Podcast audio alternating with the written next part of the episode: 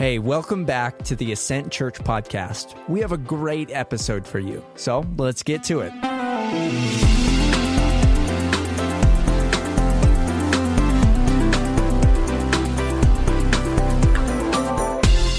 Good morning, friends. So good to be back with you guys. Uh, Caden did an awesome job last week preaching his first sermon. Give him a hand. Yes. Super grateful for that. Why I was dying with my wife running a half marathon. Uh, we survived. Yes. More on that later. Some foreshadowing. Uh, if you have your Bibles, uh, you can grab them and open them to uh, Third John. Now, not John chapter 3, but Third John. It's, uh, it's kind of like Fargo. You know, you're going through Fargo, and if you blink, you miss the town. Uh, if you're going through the Bible, if you blink, you'll miss Third John. It's very short, so be very careful. It's, it's towards the end of the Bible. It's literally just one page in your Bible, and yet it is full of wisdom. And what we're going to look at through this series, three weeks, uh, is we're going to look at this kind of spirit that John comes at. Uh, there is a spirit in our world of rebellion, and there's a spirit in the church uh, that John is addressing, and, and, honestly, there's this spirit in some of us in the church, if, if we're being really truthful, uh, that John is addressing. And it's the spirit of, it's, you know what, it's my life, and it's my rules. I'm going to do what I want to do, and I'm going to do it the way I want to do it. And John says, that's fine. You know, you can live that way, uh, but you're not going to actually be what we are, which is Jesus' followers. That John says the whole idea of the Christian faith is that we would acknowledge that this is not my life. I am not my own. I've been purchased at the cross of Jesus. This is God's life. And I do not live under my own rule. I'm not my own king or I'm not my own queen in my life deciding what is right and wrong for myself. I submit that to Jesus. If Jesus tells me to run through a brick wall, my only question is, How fast do you want me to run, sir? Because that's what we do as Jesus followers. We submit to Jesus. And there's really three areas that I see people having a very hard time submitting to Jesus. And they're the three areas that we see uh, in 3 John, and they're the three kind of things I'm going to address in this sermon series. And the, the first thing is truth. Something I hear all the time is, well, I just believe in my truth. Or I, I believe that that person has the right to decide truth for themselves. Uh, which John comes in and he says, that's not actually how it works for a Christian. For a Christian, we submit ourselves to Jesus' truth. What he says is true is true for us, whether we like it or we don't like it. Uh, the second thing is love. And our, and our, culture likes love, but we like to define love. The way we like love is like the, the little butterfly feeling you get in your stomach. Oh, I love love. Uh, the way Jesus talks about love is different, though.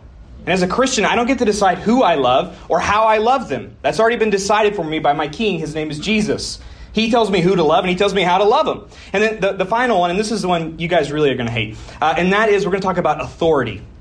Now, the word submission is like practically a cuss word in our culture. I don't submit to nobody. And yet, Jesus comes around and he, he says, actually, my kingdom is kind of built upon submission. So, we're going to talk about those three things during this series. Uh, I'm going to pray for us in just a minute. We'll start talking about truth and what uh, John is truly saying to us through his letter in 3 John. Uh, but before I do that, just a couple of quick pastoral announcements. Uh, starting point is right after the service today. That's really kind of the, the way you can get involved in Ascent uh, pretty quickly. Uh, it is the on ramp to being a part of what we call the Dream Team, which is kind of our family here at Ascent. And uh, by the way, I got to give a shout out to the Dream Team. When I showed up this morning, uh, this place looked awful uh, at 7 a.m. because they had a, a cornhole tournament last night uh, inside. I don't know why you wouldn't do it outside, but we meet in a bar, so it is what it is. Uh, and, uh, and, and our dream team came, and I came at 7, and some people showed up, so I left to go prepare my sermon, and I came back, and it looked like this. Uh, I just want us to honor everybody who did that. If you could put your hands together and clap for them. Yeah, that's really cool. I talk to some pastors and they're like, you know, I can't get hardly any of my people involved. And I'm like, I'm sorry, because I've got people who show up and spend countless hours here at Ascent, and you guys are awesome. You make my life so much easier. They told me it's Pastor Appreciation Month. I don't need anything from you.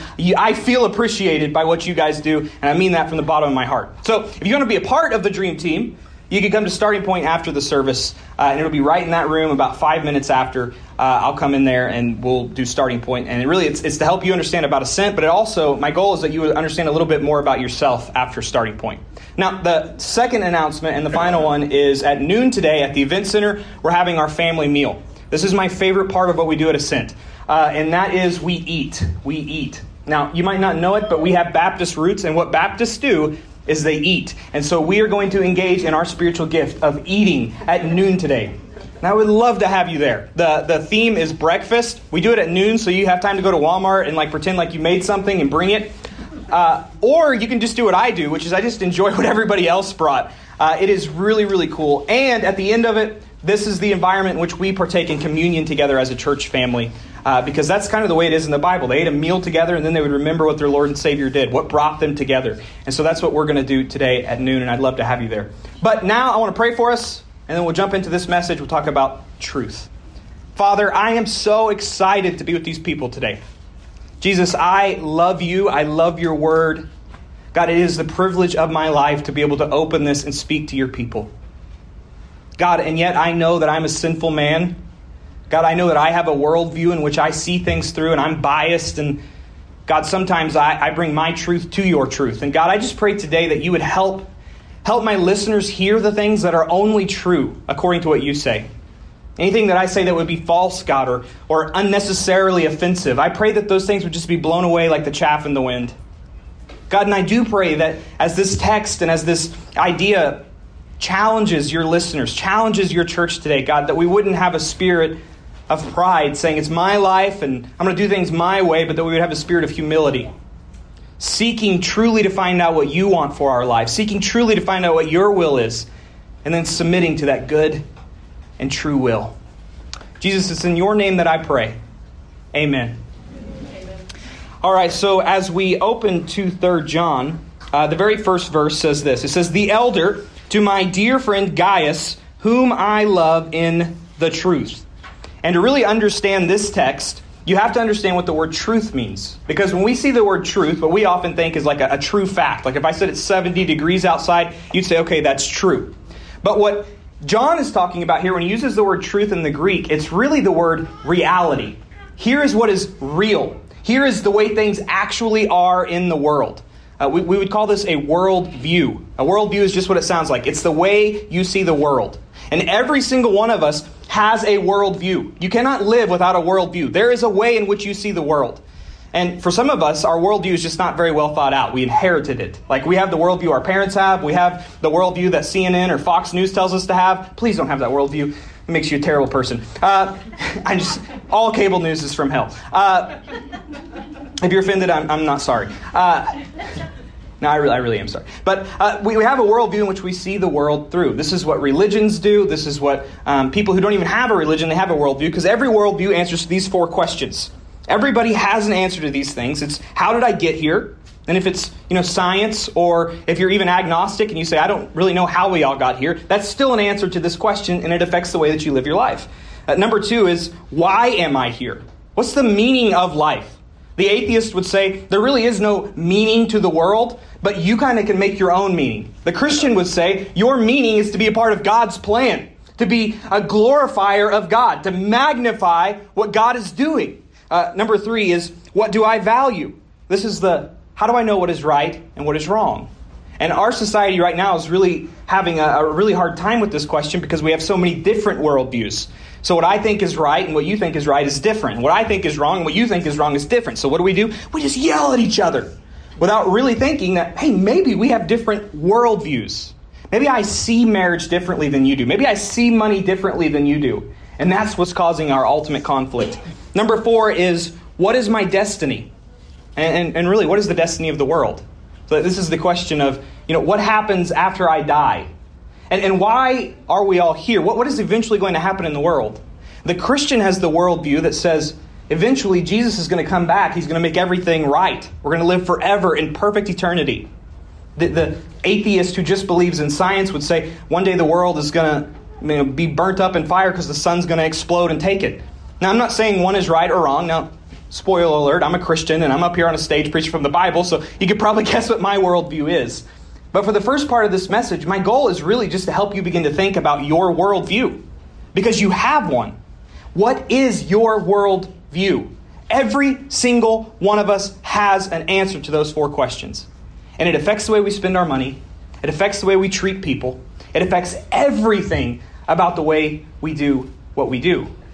And honestly, I think a lot of us avoid this question because it's really hard. You might feel like today that you're back in your college philosophy class just stick with me. Keep your head turning because this is really, really important stuff. This affects everything in your life. And it should be the kind of question that we ask all the time. And it's the question that Pilate actually asked Jesus when he's on trial. So Jesus is standing before Pilate, about to be condemned to be crucified. And Jesus begins to talk to him. This is John 18, 37 through 38. You don't have to uh, turn there, you just listen to me. It says, You are a king then, Pilate asked. Jesus says, You say that I'm a king, Jesus replied. I was born for this, and I have come into the world for this, to testify to the truth, or to testify to reality, to testify to this is the way things actually are.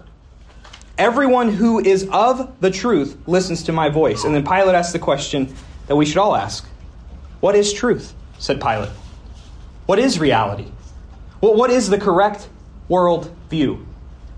And today, what I want to do as we walk through uh, 3 John verses 1 through 4 is John actually addresses the three major attacks against the Christian worldview. These are the three things I often hear from people say, you know, I don't believe in the Christian worldview because of these things. And what I want you to see is no matter what your worldview is, these three things are true of every worldview. So you can, you can say it's a Christian thing, but it's really just a thing thing. And then at the end of the day, you have to decide which worldview is the best. If they're all equal, in the sense that they all have these three things in common, then which of those worldviews is the best world, best view for the world, and which one is actually reality? Which one is true? And the, the three kind of complaints I hear against Christianity that I believe are true for every worldview is people say Christianity is exclusive. It's like, who are you to say what is right and wrong? Who are you to say that you have the truth? Isn't that kind of a narrow way to look at the world? The second one is that Christianity is offensive. You should just let people live how they want. Why are you trying to tell people what is right and what is wrong? Just let them live how they want to live. And then the last one is that it is. I, I try to think of a, a, good way to say this. It is imposing. I think that's the best way I can think it. I can say it. People say, you know, like you shove your religion down my throat would be kind of the idea behind this one. You know, why, why do you try to convert people? Why can't you just let everybody believe what they want to believe? And I would argue that every worldview, from atheism to Buddhism to Christianity, is exclusive, offensive, and it's imposing by its very nature. So let's look at these one by one. As we jump back into verse 1, exclusive. Who are you to say, Blake, that you have all the answers in Christianity? And here's what John says John 1 1, the elder. And if you'll remember from our series in 2nd John, the reason John doesn't say his name is because of fear of persecution. He doesn't want the Roman officials to know that he is writing a letter to the church so that the church won't be found out. So he says, the elder to my dear friend Gaius, probably a leader in the church whom I love in the truth. And see, there you see the exclusivity of Christianity, don't you? Whom I love in the truth. I love you because you're a part of this reality. And it's true that the reality of Jesus and believing in Jesus' worldview is what unites us. That's what brings us together today. For those of you that are Christians, we believe that the world is going in the same direction, and it unifies us. But by nature, anything that is unifying is also exclusive. That there's people who are outside of that worldview who do not agree with me.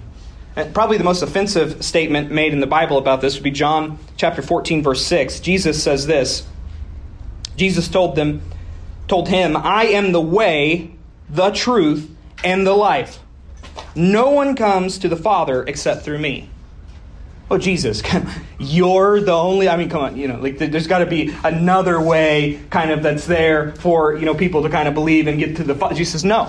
I'm the only way. I am reality itself. And see, we say that that kind of sounds exclusive. But the reality is, is every worldview does this. Every single worldview says that they have reality. And by nature, it has to be this way because all worldviews hit against one another.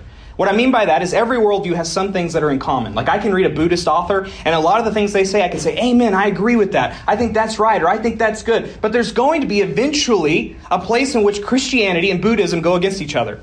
I've read atheist authors who I really agree with on a lot of stuff. And they talk about science and the beauty of the world, and I say, yes, amen, amen, amen. But they lose me at the point in which they say there's no creator behind all that beauty. Every worldview hits up against one another worldview. Uh, just because I, you know, really try to avoid controversy, uh, I'll talk about gender really quick. That was a joke. Uh, you don't have to get too nervous. I'm not saying one view is right or one view is wrong yet. Uh, although you can probably guess what my view is. But this is just to give you an example of how worldviews all are exclusive. They all leave people out. So some people would say in our world right now that there is no such thing as gender. Like there's just there's not gender. It's it's a man-made thing, and there's no such thing. So we should stop calling people male and female. Okay, that's one view. Another view is, well, Blake, there is gender, but we get to decide what it is. You know, screw biology. If, I'm a, if I want to be a female tomorrow, I'll be a female tomorrow. If I want to be a male next week, I'll be a male next week. Uh, that's, that's a view. And then there's another view, which is probably the traditional Christian view, which is that there's men and there's women, and they're distinct on purpose for a purpose. That we're all image bearers of God. And man, m- me, as a male, I cannot fully image God to the world. Females come around and they have the other inside of the image of God, and together it's how we are image bearers of God. We are glorifying or showing the world how good our God is and our differences and our uniqueness. Now, that's the Christian worldview. Can you see how these worldviews cannot all come together? They're all very different. I can't, in one side, say that you know we're glorifying God through our separateness, and then at the same time say that there's no gender at all. And these views are just as exclusive as the view Jesus is having. See, so what Jesus is doing here is, is nothing new. Every leader of a worldview, every leader of a religion thinks that they have reality, they have truth, they have the way things really are. So the answer that you need is to know which worldview is the correct one. You're going to live by a worldview, it's going to be exclusive to some. So, which one is the way that reality actually works? I think we see this also in politics, do we not? Like, you, you can't be a Republican and, and also at the same time be for everything that Democrats are for. You can't be a Democrat and be for everything that Republicans are for. You've never seen a Democrat who's anti abortion and pro gun and uh, small government. It's like, dude, you're at the wrong party. you, know, you, got the wrong animal, you know? Because they have things that unite them, but they also have things that exclude them. Now, what's interesting is uh, Christianity actually is the most inclusive uh, of all the worldviews. See, this is what I find ironic is for each one of these things that people level against Christianity, I actually think it's the best worldview at. Christianity is the most inclusive of all the worldviews. And uh, this was interesting in the first century when Christianity first took off. It looked like the Greeks and the Romans should be the most inclusive societies. I mean, they, they, let you have sex with whoever you wanted. They had multiple gods. They said, whatever God you want to serve, you serve that God. It sounds very, very inclusive. It sounds a lot like our society today. And the Christians come along and they're like, you can't marry whoever you want. And, and you have to give all your money away. And, and you live for a cause greater than yourself.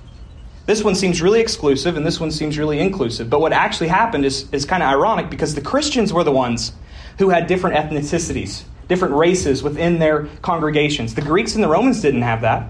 It was the Christians who elevated women to a position of honor and dignity. It was Christians who raised the dignity of the elderly and the children. And even to this day, the Christian religion, the Christian worldview, if you will, is the most inclusive and diverse body that there is. Like, there's no other body in the world that has as many different political parties represented. There's no other body in the world that has as many different ages represented, from the youngest to the oldest. There's no other party uh, or worldview that has people from all over the world worshiping today. Right now, as I preach in English in Woodward, Oklahoma, there's somebody in China preaching in a completely different language, but they're preaching the exact same message. That's as inclusive as it gets. And the question is, why is our faith so inclusive? What would make it be inclusive? And the answer is because the guy we worship died for his enemies. We believe in a Savior who was crucified, not just for the rich, not just for the poor, but for everybody. And I don't care how you come into this room. I don't care what your race is. I don't care how much money you make. We are all equal beggars at the feet of Jesus Christ. And at our family meal today, when we partake in communion, we're remembering that the only reason we get to be there, the only reason, is because of the broken body and the poured out blood of Jesus. So who am I to deny entrance to anybody? See, people say Christianity is exclusive. I would say all worldviews are. But it's actually, of the worldviews, the most inclusive that there is. Now, you might not be exclusive. I, one time I had a friend who was uh, engaging in, in smoking something he probably should not have smoked. Uh, of course, I wasn't. A godly man. I was just sitting there, uh, going to drive him home. This is a long time ago. And uh, he, he, I remember we were sitting there outside, and he's looking up at the stars, and he said, Man, have you ever thought about if, if everything is possible, then nothing is possible? I was like, You got to quit smoking, dude. so maybe that's your view. If that's your view, I, you need a different message. But all, all, all of us who don't engage in drugs would, would agree that worldviews are exclusive. All right, so the second one is uh, that the worldview of Christianity is offensive. You know, Christianity does come along, and there are some offensive things that we believe about right and wrong. There are some things that I have to like kind of walk on eggshells when I speak up here uh, because I know that they're going to be offensive. And uh, honestly, I could just read the words of Jesus, and you guys would be offended. If you think I'm offensive, just read what Jesus says about divorce. Just read what Jesus says about marriage. Read what Jesus says about your money. Like those things are not coming from Blake. People get mad at me, and I'm like, man, I'm just a messenger. I don't want to say these things, but they're there. It's the truth. It's offensive. And I can see where people come at it like that. But again, what I would argue is every single worldview is offensive to somebody. You are a snob if you think your worldview is the perfect worldview. Because around the world, at some point in history, your worldview is going to offend people. I, I, like to use this example. In our country alone, if you go back 50 years, people find that culture very, very offensive. There are some things about that culture that we go, oh, we would never do that. That culture, 50 years before them, they said, oh, we would never do what that culture did. So maybe, just maybe, what do you think they'll think about our culture 50 years from now?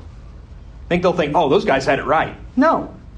Culture moves. What is offensive and what is not offensive is determined by culture a lot of times, when in reality, it's just a different worldview. And every worldview has its parts or pieces of it that are by nature offensive. In fact, here's what John says as you look at verse 2. Talking to Gaius, he says, Dear friend, I pray that you are prospering in every way and are in good health, just as your whole life is going well, or the, the, the direct translation there would be, just as your soul is going well. And that word prospering is very interesting. The word prospering means a journey. I hope your journey is going well throughout life. See, this is what makes all worldviews kind of offensive, and that is we're telling people that they have to walk a certain way to have success in life. Your worldview determines what is successful and what is not. I was watching a, kind of a, a, a really was kind of sad. It was funny and sad at the same time. Uh, it was a video of a politician. I'm not going to mention his name because there's probably a, a, lot of people who have his same worldview, so I'm not necessarily attacking him. But I'm just saying, in this video, they asked him what his favorite movie was, and he said Citizen Kane, which is a, a good movie. And the plot of the movie, it's a really old movie, uh, is that this guy really got, has the rags to riches kind of story. And he gets all this wealth and money. Uh, and at the beginning of the, the story, they're in this small apartment. It's just him and his wife at a table about this size. They're just right across each other. But what you kind of find out is that the more money he makes, the more burdened he feels. The more stuff he has, the further his soul grows colder and colder. And it's, it's a, a super good image of uh, how the table of him and his wife is small when they had nothing. And by the time the movie kind of reaches its climax and he's as rich as he's ever been, the table is huge. There's a distance between him and the one he loves. And the, kind of the point of the movie is, is be careful what you wish for because it might not be found in, in money and riches because it, it might separate you from the people you love the most and they asked this politician so like what, what advice would you give Kane if you could tell him, you know, before? Because this politician's very rich, and, and, and, you know, you would think he would say, well, I would tell him to value people above your things. That's not what he says. This politician said, I would tell him to get a new wife. yeah. And I think that that might be the view of a lot of people. right? Like people are, are disposable. I just I need success materially. And the reason you guys didn't like that, some of you, some of you you could say you were a little offended, is because you have a different worldview. You know that people are much more valuable than any kind of possession there is. But his problem is not that he needs to have it pounded into him to love people. His problem is his whole worldview is off. What he valued was wrong. And see, this is true of all world views. All of them. They answer, How did I get here? Why am I here? And what do I value? And what is my destiny? And if you believe your destiny is ultimately to make as much money as possible, then what he said makes all the sense in the world. And, and here's why it's really offensive. When, when I say that you're doing something wrong, what I'm saying is you're not living in reality. Like there's a way the world actually works, and you're not living it. Or as, uh, as the prophet J. Cole said, don't judge my music choices.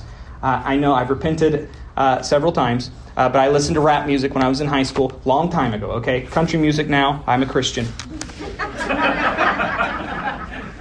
Uh, but the great prophet J. Cole, back when I listened to that garbage music, I would never, never listen to now.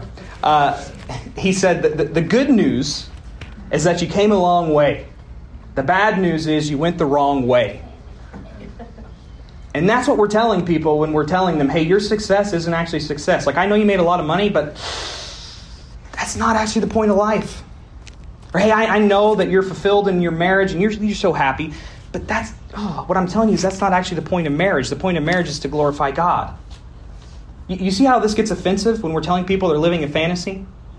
Now, if you think that was offensive, look at what Jesus said to the Pharisees. Jesus, I love this guy. Uh, you are of your father, the devil. Your mom shagged the devil. You know, like, Jesus, uh, a little offensive. I didn't say it, he did. You are of your father, the devil, and you want to carry out your father's desires. This is John 8 44, by the way. He was a murderer from the beginning and does not stand in the truth. He does not stand in reality because there is no truth in him. When he tells a lie, he speaks from his own nature because he is a liar and the father of lies. As a pastor, from a Christian perspective, here's what you need to know the devil does not care how successful you are as long as you are successful in the wrong things. You can die richer than all of us in this room and miss the whole point of life. You can define success however you want as long as it misses the point of what Jesus says, as long as you refuse to bow your knee to him as king. It's one of the saddest stories in Mark chapter 10. This rich young ruler comes to Jesus and, and he says, Jesus, I've kept all the commands. He's a liar. Nobody has. And Jesus says, Okay, uh, sell all your possessions and give them to the poor. And it says the man walked away sad. Why? See, Jesus loved him, but he loved his stuff. He, he was unwilling to follow Jesus in all areas. And some of you maybe have those same things in your life. I'm not willing to submit my worldview in this area. And I would just say the devil is very happy that you're living in a false reality. And the irony of this one as well uh, is that I actually believe that the Christian faith is the least offensive, and I'll tell you why. And, and by the way, this is every worldview. So uh, my wife sent me a 13 page document that her school sent her uh, from this lady, and she talked a lot about inclusion and equality. And I agreed with like the first paragraph of what she said. And then it was literally 12 pages of doctrine of what I'm allowed to say and not allowed to say. That lady did not care about offending me. She did not. Her worldview and my worldview were very different. So do not think that your worldview doesn't have sin and truth in it, because it does. Every worldview says this is right and this is wrong. My worldview just happens to be a little bit different. And I found it kind of funny that somebody who was talking about tolerance gave me 12 pages of intolerance. But I actually think Christianity is the least offensive, and here's why. If we were driving down the road together, and you were driving, uh, you would not want me to start telling you how to drive. Uh, my wife's in kids today, so don't tell her I'm saying this. But man, she is a backseat driver like you've never seen. Like I tell her, Taylor, I don't even know how I go anywhere without you. Like, it's a miracle I haven't had a wreck. Because if you didn't tell me every move to make, I would have crashed by now. Uh, a little sarcasm. Gosh, come now. Uh, you guys are my therapy. She's in kids once a month. I get to get this out. But it's offensive because somebody is telling you how to drive, right? And, and they're telling you things that you feel like you already know. We all think we're a better driver than what we are. I don't need you to tell me. But what if my dad was the maker of the car? Like my dad made the car you're driving. I said, hey, here's something cool you might not know. My dad made the car, he put this little feature in. You would not feel offended that I was telling you. You'd say, yeah, let me know. That's cool. This guy has the in that I don't have. Jesus is the Son of God, which is what makes what he says very unoffensive. Because Jesus is like, you want to know why you're here? Well, I was there. I created you. You don't know why you exist? Yeah, I kind of set that whole thing up. You want to know destiny of you in the world? I'm the Alpha and the Omega. I'm outside of time. I already see the end, so I can kind of tell you what it is. You see, we would be a fool to not listen to that guy. Every other worldview is made up by a human. They're just trying to figure it out like you are. They don't know anything.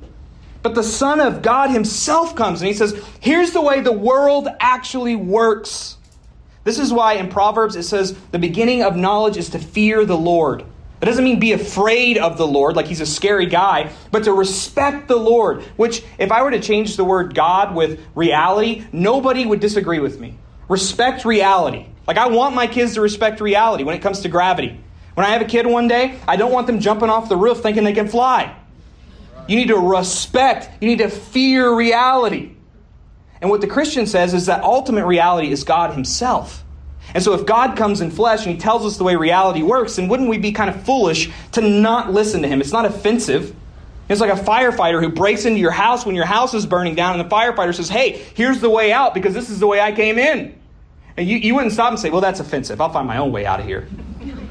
No, you follow the guy joyfully. You say, Thank you for showing up and saving my rear end. This is Jesus. This is what he does for us. And you say, like, how can you be sure he's God? I don't know. Generally, I believe people who died and then rose from the dead.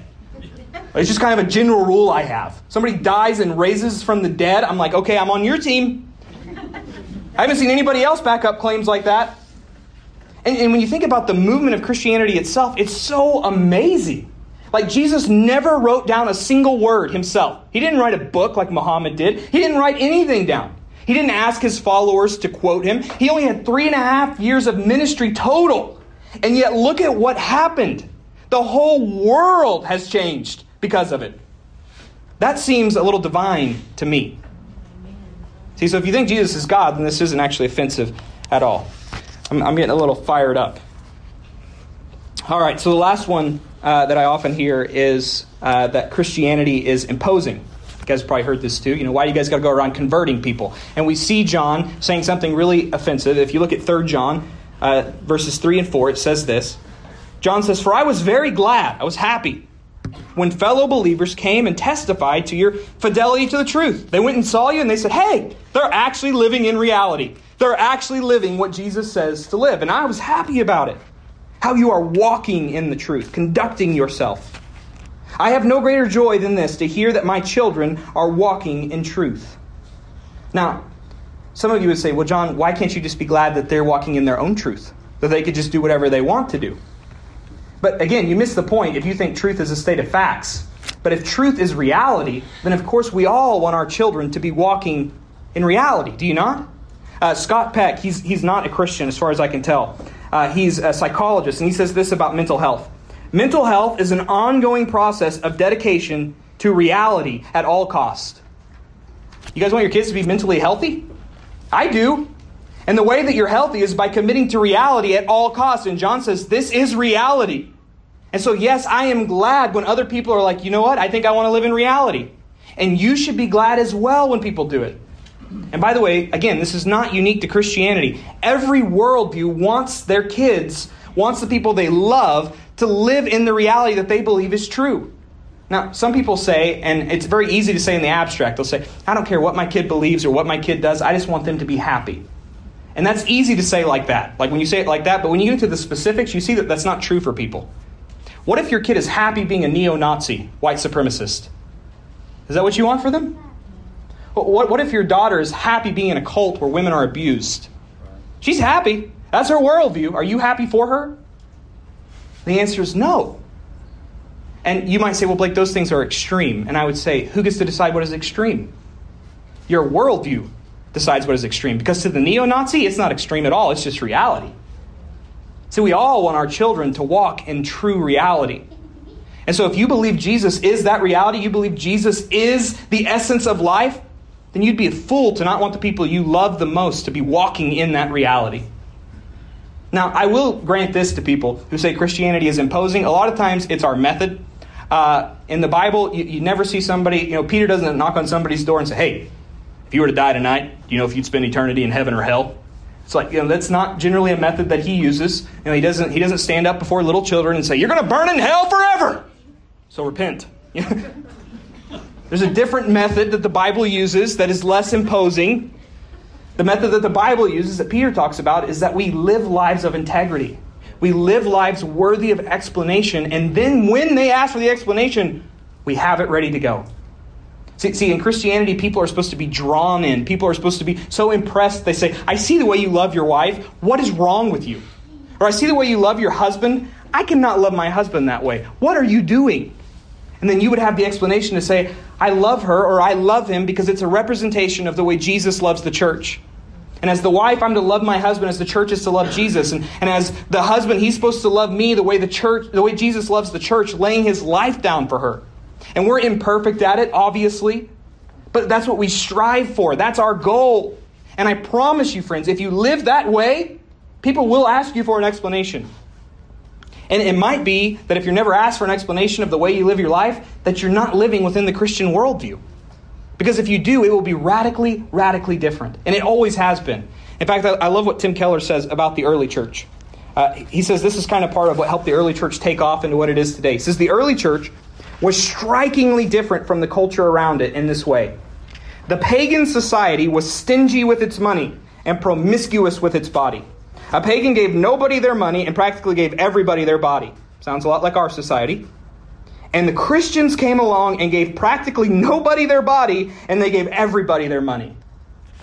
Can you imagine if we were actually known for that today? Like personal integrity. I love, I love one woman, I love one man for my entire life. I'm not tempted by the, the, I am tempted, but I don't give in to the inclinations of my flesh. And I give my money to everybody. Can you imagine if we were the most generous people in the world? And just imagine what we could do as the church. And imagine what people would say. Why do you give that way? We could have an explanation. Say, because our Savior gave in that way. See, truth is reality, and we all live in one of these worldviews. Every single one of you. The, the question is not, can I find a worldview that is not exclusive? Can I find a worldview that is not offensive or imposing? Because they all are at some level. The question is, which one is the best? And my opinion is Christianity by far is the best worldview. Now, living this worldview is not so simple. And uh, Kelly, if you want to go ahead and, start making your way up here as I close, I got a brand new uh, reading on 1 Corinthians chapter 9. The Apostle Paul talks about living the Christian life as a race. Uh, he, he, he, says, you know, living in the worldview of Jesus, submitting myself to the rule and the reign of Jesus in my life, it's like a race. And he says this, verse 24, don't you know, don't you know that the runners in a stadium all race? Everybody's out there running. But only one receives the prize. It's only the one who finishes first. Or I like to say it this way you have to, to finish first, you have to first finish the race. It says, run in such a way to win the prize. Now, everyone who competes exercises self control in everything. They do it to receive a perishable crown, but we an imperishable crown. We're running for something that is so good at the end of this thing if you can stay in this worldview. Verse 26 So I do not run like one who runs aimlessly or box like one beating the air. Everybody's running. Have you noticed that? Everybody's got a worldview. Some people are just kind of foolish. They're just running around in circles. They don't know where they're going. Some people are boxing the air. Paul says, hit the target, run the actual race. And uh, this past week, last Sunday, I was dying at this point, running a half marathon. Now, my beautiful wife made it look so easy. Uh, she finished an hour before me. An hour before me. Uh, okay, my grandma tried to get a picture of her. She ran too fast for the picture to even get her. That's how fast she was running. Makes me so mad. After, didn't even look like she was sweating. Okay, me on the other hand, I was dying. We, we, have, we have a picture of me about to cross the finish line.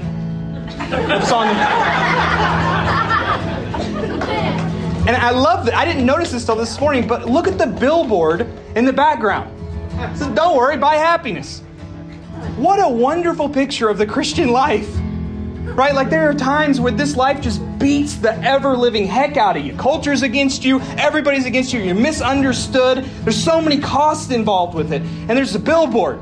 Hey, don't worry, just come over here and be happy. But can I tell you something? I don't know what they're selling on that billboard. There was nothing like the feeling I had when I crossed the finish line. I mean, I collapsed, but I did it. And I got a medal, and I'm framing the medal. It's my medal. the same is true of the Christian life.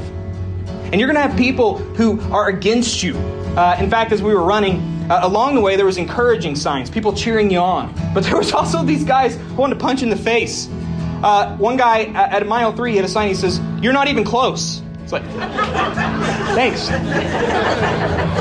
There's going to be temptations. At mile three and a half, there was somebody giving out beer and champagne, and people actually took the beer. With ten miles left, I passed every single one of them at the end. You, you, yeah. Royce is clapping for me. I, yeah, clap. That's fine. I don't know if it was clappable. Friends, this is the Christian life. You run the race, and you keep running the race. And when you feel like you're about to give up, look around you.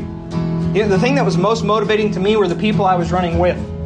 At one point, a 70 year old lady with a broke neck, I mean, she was running sideways with a brace on, passed me. That was motivating. I said, You're not going to beat me, lady. And I beat, I, nope, I beat her. Write that down in the record book. So rely on our faith when you don't have any. But what I'm telling you is truth is not up for debate. Reality is reality. And you can live a lie, you can live in fantasy, or you can live in the reality of Jesus Christ, the one who came and showed us the way. God in flesh died for you so that you might have entrance. It's so inclusive. It's the least offensive because he's the one who set this whole thing up. And I don't have to impose it on any of you. Just watch the way we live if you don't believe us and see if it might be something you'd want to be a part of. Let me pray for us. Father God, thank you for every single person in this room. God, thank you for the way you love us. Lord, thank you that on this race you've given us each other. Lord, I, I pray that as we choose a worldview, we choose a way to live our life, we would highly consider your worldview. We would submit our lives to you, that our lives wouldn't be my life, my rules, but it'd be God's life and God's rules that I live by. Right now, friends, eyes closed, head bowed. I just want you to take about 20 seconds and say, Holy Spirit, what are you saying to me through this message?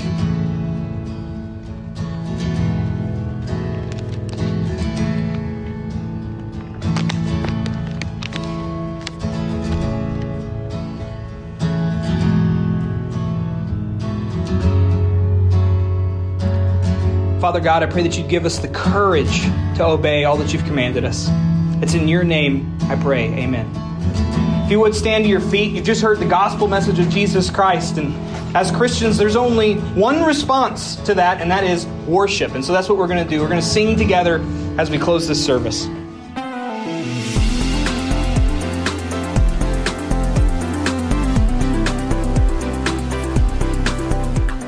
Thanks for tuning in to the Ascent Church podcast. You can check in with us on social media at My Ascent Church. New episodes each week. Thanks.